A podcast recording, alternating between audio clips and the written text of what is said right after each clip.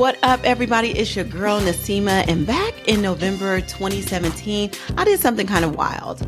I paid off a whopping $955,533.84 in debt. Yes, you heard that right. Nearly a million dollars gone. How did I pull off that financial magic trick? Well, one of the biggest game changers for me was diving headfirst into the world of podcasts. I soaked up every bit of knowledge from folks sharing their money journeys, and it sparked a real change in how I handle my own. So now I'm flipping the script, and I'm here to share my stories with you every Tuesday. We're going to get real about it all the wins, the oops moments, and those golden lessons learned along the way.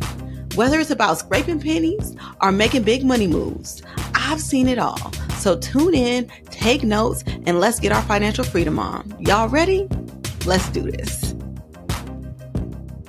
I created a solution to solve the problem that I was having with my wardrobe that I know my friends have been telling me that they are struggling with not being able to fit most of the stuff in your closet right now. If you're like me, you have clothes in your closet that you probably have for years that you keep around because of how much you paid for it, Are they're still cute. But at the end of the day, you're hoping that you can still like fit back in it. It ain't working, sis. And so I have fluctuated about 30 pounds just over the last year. Obviously, I was pregnant, now I'm not pregnant but still like trying to lose that weight. So, not trying to commit to buying new clothes that I am going to probably not fit into next month. So, I created a way to keep me and you looking fly without putting a major dent in your pocket. And the best part about it is you can try it for free for a month. And after the first month, it is $50 a month for unlimited clothing plus free shipping. It's called Intentional Style Suite. And you can get all your favorite styles in your virtual closet and get two at a time. And you wear it as much as you want and switch out as much as you want. You send the items back whenever you're ready. You just click that you're ready to send it back and you get items sent to you right away, even before you ship, put it in the mail. So you get free exchanges, free shipping, free dry cleaning. And the best part about it is there's no commitment cancel anytime. Head over to intentionalstylesuite.com and let me know what you think. You guys, let's just say I am absolutely pissed.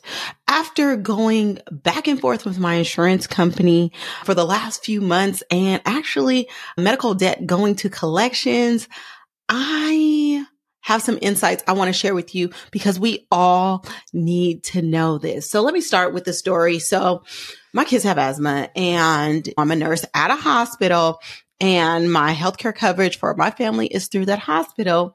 And it's always been a given that if you get treated at the hospital, you don't typically have to pay any copays, anything like that, because everything is within house. All right. So my daughter's having an asthma attack.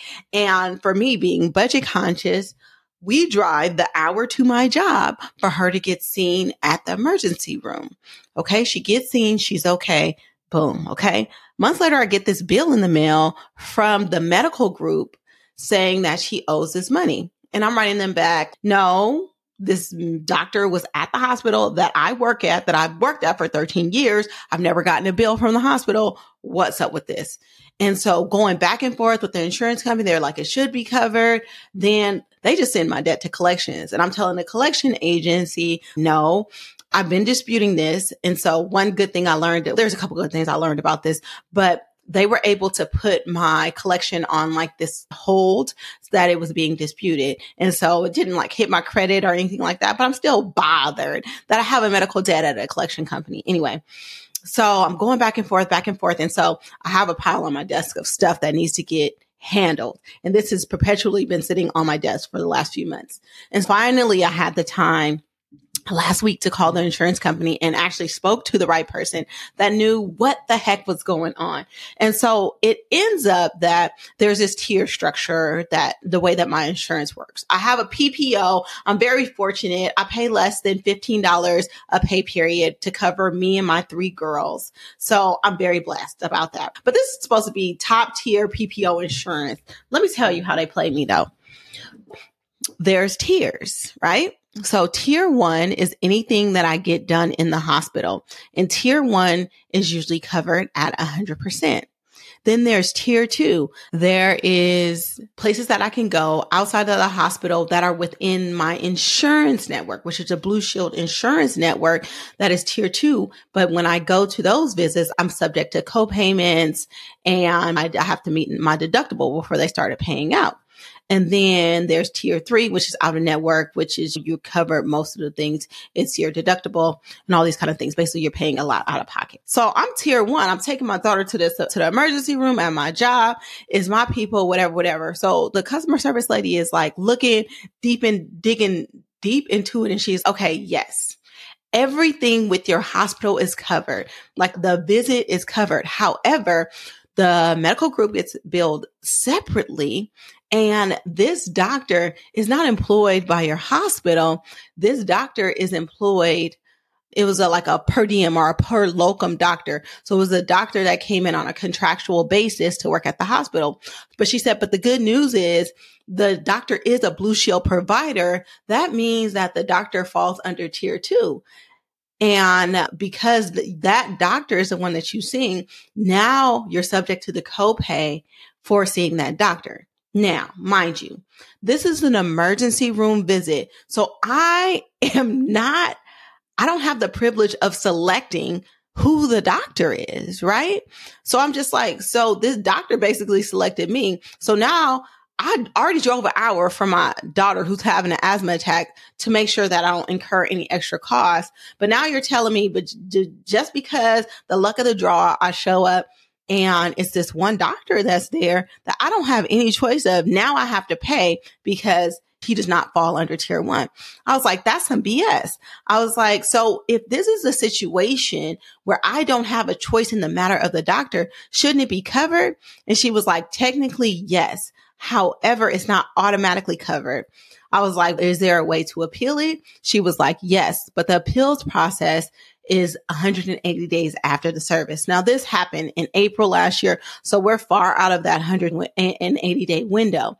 Now, she said what she has seen happen is that if a lot of people start appealing it, they might move this doctor into tier one status, or the hospital will make an exception for these doctors where they're covered, right? They fall under tier one. And, but the bottom line is most people don't understand this. Number one, most people do not read their insurance bills. Either they just pay them or they just let them pile up. They let them go to collections. They don't care. I read all of my insur- insurance bills and in past episodes, I've had Angel Cellucci on talking about medical errors with insurance billing. I'll link that in the episode. I also had on Oxana Parfenova, who is an insurance agent, an independent insurance agent that finds in private insurance for people if you're employed or not. But she knows all of these rules as well. But those are some things to go back on. But I, like I said, am not an average consumer, right? First of all, I'm a nurse, so I work in healthcare, right? But I also have a master's degree in healthcare administration, meaning that I've worked on the back end on insurance companies.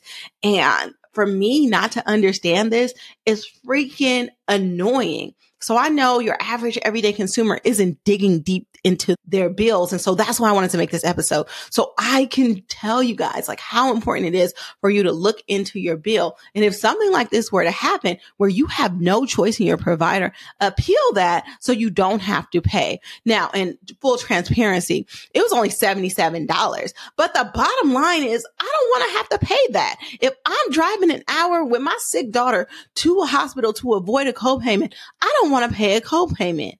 Okay. And I don't think you should have to either. We pay enough for insurance. Even though my deductible is very low, the insurance cost itself is very high. I am just fortunate enough that my job like incurs and just covers those costs. The bottom line is read your insurance, know your rights, stand up, question everything on your bill. Nine times out of 10, they're wrong.